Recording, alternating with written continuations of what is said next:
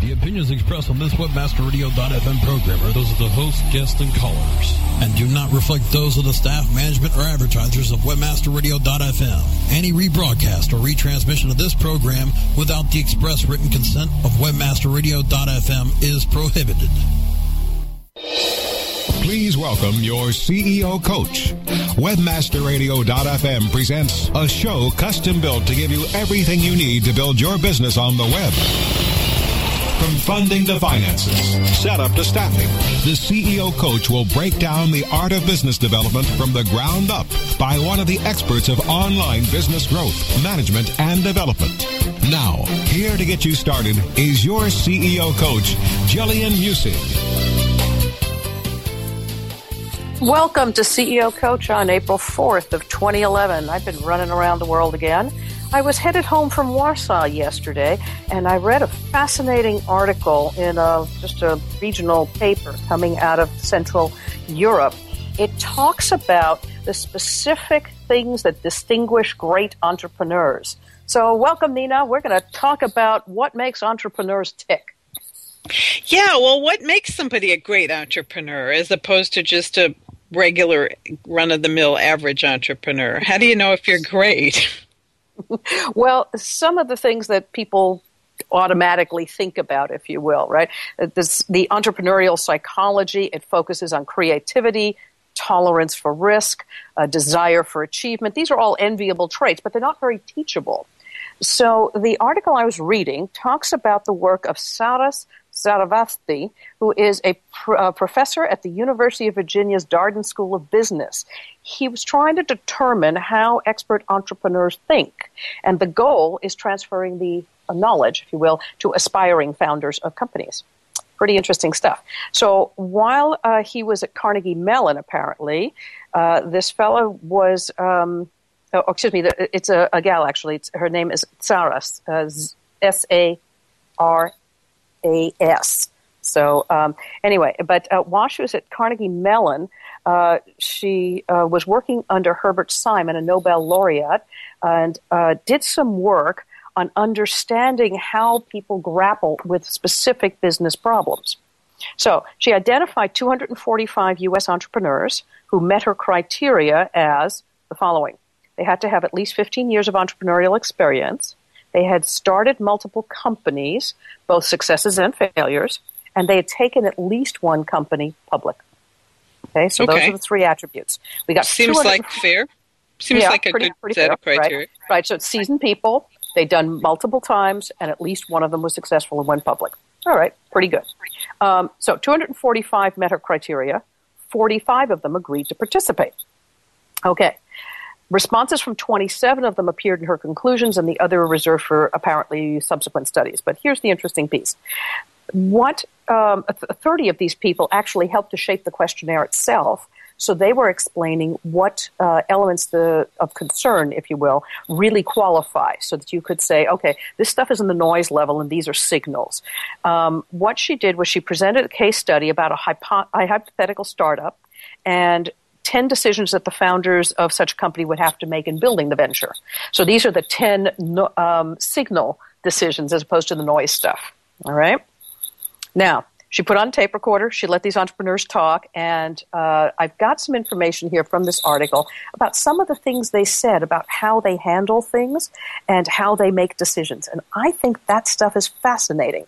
It really tells you how a great entrepreneur looks at business in general, how it's different from a great manager. So if you're the one, it doesn't necessarily mean you will be successful at the second. Okay? So here we go. So one, one of the things that uh, Sarah said about entrepreneurs is that they're very much like iron chefs. They're at their best when they're presented with an assortment of motley ingredients, and they're challenged to whip up whatever dishes expedi- you know, expediency and imagination suggest. So the takeaway. So it's, it's, the creativity. It's the creative well, problem solving. Okay, here's something interesting. Um, I have thought sometimes that I would not be a serial entrepreneur, and yet I know in the back of my mind that I, I, certainly have had a couple of you know little companies and then one bigger one, obviously. So perhaps I even qualify already.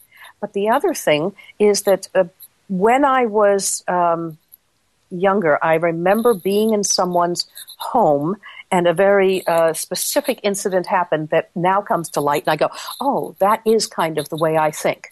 What was happening was we were visiting somebody out in the countryside in upper New York State, and uh, the shops were closed because in those days, and Sunday, things really closed up in little towns. And um, there were a few things in the house, and we had to figure out what to make for dinner. And I whipped up a dinner from it remembering, well, a little of this and a little of that, and we should use this, but don't worry, you can substitute that, and so on. And somebody made note about my ability to make a silk purse out of a sow's ear, or, yep. if you will, puttanesca, something out of nothing. Right.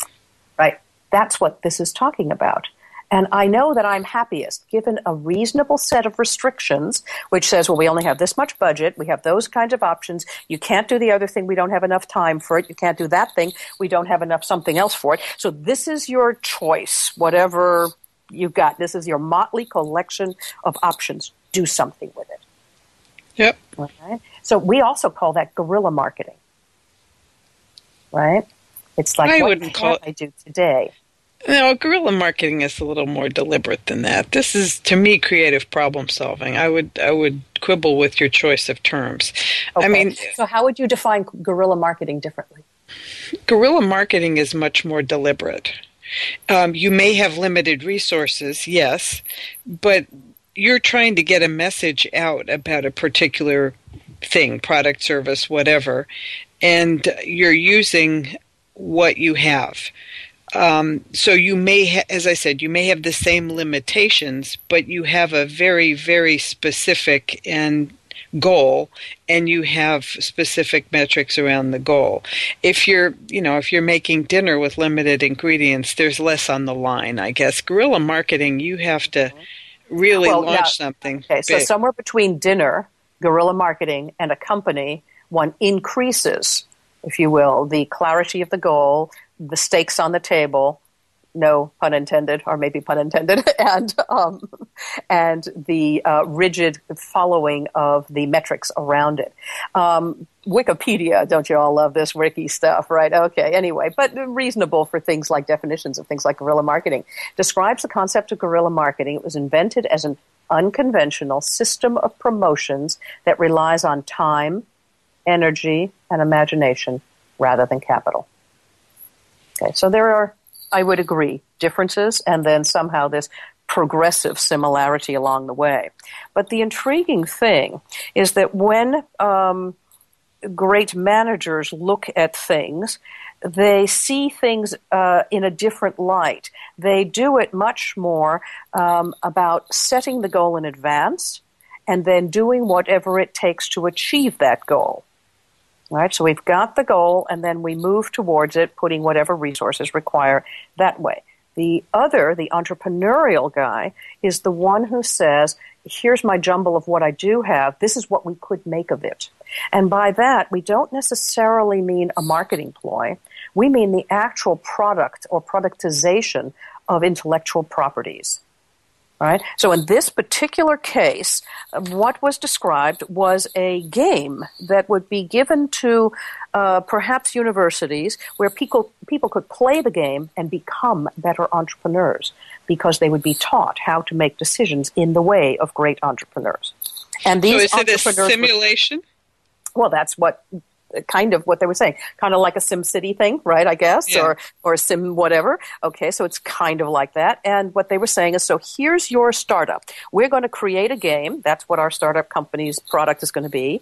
Now, all of you go out there and make a great, you know, event. Go do it. Said, okay, so entrepreneurs took a look at it and great managers took a look at it and they saw uh-huh. it very differently. Sure. Uh, let's take a quick break here. When we come back, let's t- I'll uh, read you what the different responses were from the folks who looked at the project, and you'll get an idea of how entrepreneurs think and how they create the beginning of their companies. This is Jillian Muessig and Nina Price, and CEO Coach. Stay tuned. More on how to build your business on the web with the CEO Coach right after this. Do you look at the task of ranking your site at the top of the search engines like you would climbing the top of Mount Everest? It doesn't have to be. TopSEOs.com knows how hard that climb can be, and they can make top ranking a reality. Top SEOs sends you to only the right search vendors and agencies that they know will work for you. Since 2002, TopSEOs.com has reviewed and researched the best search engine marketing agencies and solutions providers. Don't risk the cost of falling off the proverbial peak of search rankings. Let Top SEOs give you peace of mind. TopSEOs.com, the independent authority on search vendors. Two, one, boost to ignition. Ascend into new heights of ranking and revenue with a search engine friendly online shopping cart that's ready for liftoff. Introducing Ascender Cart. Ascender Cart optimizes your shopping cart with easy to use SEO tools that will help build keywords, titles, and tags for top search engine rankings. Get all of the advantages of having a shopping cart on your site and monitor your progress with regular reports in just a click. Prepare to launch your shopping cart to the top of the search engines with Ascender Cart. Learn more about what Ascender Cart can do for you at ascendercart.com. A-S-C-E-N-D-E-R-C-A-R-T dot com. Welcome to the Cyber Law and Business Report. Get the top story on the hot button internet legal topics of the day. This is your home for the latest on internet law and policy. Hear the latest net trends impacting business and have your questions answered right here. The Cyber Law and Business Report. Wednesdays at 1 p.m. Eastern, 10 a.m. Pacific, or on demand anytime inside the Culture and Business Channel. Only on webmasterradio.fm. We're back with Jillian Muessig, the CEO coach, only on webmasterradio.fm. And welcome back. We're talking about the characteristics which may be teachable of great entrepreneurs. What sets them aside and what are the differences between great entrepreneurs and great managers? One needs both naturally in a business system and at different stages of the game. But in determining that absolute integral beginning piece of whether or not you're kind of cut out for great entrepreneurship um, and whether this is going to drive you crazy or make you happy. Here are some ideas around how entrepreneurs think and the most successful ones. And I'm talking with Nina Price about what makes the difference between great managers and great entrepreneurs. Welcome back, Nina. I'm here, Jillian. Um, okay. You know, I, I've I've in in reading this stuff that you've been talking about and just in observing the people I've seen, my guess is that um, that managers tend to be really focused on numbers and doing things conventionally, and entrepreneurs they're sort of that ready, fire, aim. Just you know, they have a great idea and they just take action and make it happen. And so Absolutely. often in a young company, that's what you have to do. You just have to throw caution to the wind, and man- managers tend to be too cautious, which is why they do what they do so well. Um, in many ways, you're right. There are different requirements at different stages of an organization. I talk about the nascent beginnings. Then I talk about the uh, growth stage, where you go from kind of zero to you know that hundred million dollar size, and then you start. Uh, then you require a different group of folks to kind of manage the Boeing company, if you will. You know, the major. Right So those are very different stages of growth.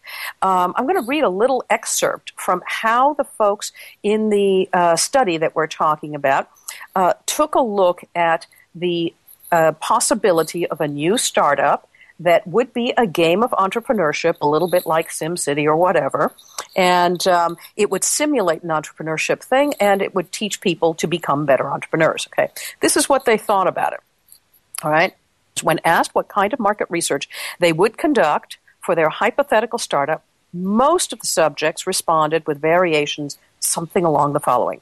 Okay, so I need to know which of their various groups of students, trainees, and individuals be most interested so I can target the audience a little more. What other information? Let's see, I've never done consumer marketing, so I really don't know. I think possibly I, I think I'd mostly try, I would, you know what, I wouldn't do this at all, actually. I'd just go out and sell it. I don't believe in market research. Somebody once told me the only thing you need is a customer. I believe that. Instead of asking all these questions, I try to go out and make some sales. And trust me, I'd learn a lot more about which people uh, wanted it, what their obstacles were, what the questions were, and what prices work better. Even before I started production, I'd know that. My yeah. market research would actually be hands on selling. Yep, I agree. Another, yeah. So that is the the uh, concept of how an entrepreneur thinks. Okay, a manager, on the other hand, would say, I would get in focus groups before we begin development, and yeah. I would determine how best to create a product to meet their needs. The other one says, I'm going to create a product and find somebody who wants my product. How best to find the best people to buy my product? And then they would say, okay, now that I've got a group of people buying my product, now you guys can talk to me. And here are some folks who want to buy my product. You guys talk to me, tell me what else I can do, and then you modulate. So that's where you were talking about ready, fire, then aim. Or, as Nike would say, just do it. so here's yeah, another really. quote. Ultimately, the best test of any product is go to your target market and pretend like it's a real business. You'll find out soon enough whether or not it is. You have to take some risks. You can sit and analyze these different markets forever and ever and ever, and you get all these wonderful answers, and they're still maybe all wrong. The problem with a businessman type is that they spend a lot of time with all their great wisdom and all their spreadsheets and all their Harvard Business Review people, and they'd either become convinced that there was no market or all, at all, or that they've got the market nailed. And in both cases, they'd be wrong. Interesting. So I think that the first thing we came away with was this concept of the ready, fire, aim. If that's your way, and you don't need a lot of validation in advance to be comfortable in getting your product to market, that's great. On the other hand, if you're also the sort that feels it's kind of my way or the highway, where whatever I've done in my product is the 100% perfect and there is no room for modulation, you are also not on the path to great entrepreneurship. So, interesting stuff. Now, one of the curious things, by the way, about this uh, article or this study really is that it didn't just focus on technology companies. It focused on folks who were doing things like railroad uh, delivery as well as perhaps technology, but um, uh, shipping and delivery or uh, hard product in grocery stores, all kinds of things. So it really went across the spectrum. The uh, the piece about this ready, fire, aim came from a fella um, actually quoted in here in the study by Bruce Flohr, uh, one of Sarah's uh, original uh, CEO subjects. And he said that he recognized in her story many of the traits that her research had identified. His company followed this opportunistic trajectory um, run on effectual principles, um, and effectual thinking is uh, different, if you will, than uh, this managerial thinking. We'll talk about those two different pieces in a moment. But what he said was in um, let's see, uh, Flohr was a brakeman who had turned into the, uh, an executive at the Southern Pacific Railway. He started the Antonio, San Antonio-based RailTex in 1977. He was renting hopper cars to quarry owners who needed to transport crushed rock to construction sites. By the time the company went public in 93, it was a leading operator of short line railroads. The difference that he had created was to rent these cars rather than to lease them. In other words, the only piece that was different was understanding how the market needed to buy it. Right? They needed less obligation than a lease would, would give them. So he said, we didn't need to look hard at the competition when we started out because there simply wasn't any except for trucks. Some companies were financing leases on rail cars, but we were renting them, and no one else had ever done that before. So competition was a problem. It wasn't not a problem. Uh, we did do some market research, but we because we needed this validation for the experts, right, to raise money. And experts sure. in quotes. But personally, I didn't need it. I knew it was a good idea. Okay, so again, um, whether one does something is not the same thing as whether one needs it. Yep. Okay. So, as you work with folks, Nina, um, in terms of changing their careers, looking at what they're good at, uh, determining what to do next, do you find that they're evaluating themselves kind of along these lines as well? Well, a lot of people are afraid to do that as they make changes. That seems to be the problem: is is the introspection, the self awareness. Uh, people are really afraid to look at what they'll find. Okay. So what you're saying is very few entrepreneurs would have such a problem, and I guess that was kind of a leading question. That's what I was saying. Because a lot of a lot of people today are, are giving up their, you know, working for somebody else and becoming their own bosses, and the people who have the um, intestinal fortitude to do that very often have the traits you're talking about. Uh-huh. There seem to be a lot of people who want to stick in the working for somebody else mode, and those people tend to be, as we said, more conservative, more um, conventional, and not as willing to take risks or look outside the box. Mm-hmm. And that's I where would- it's challenging.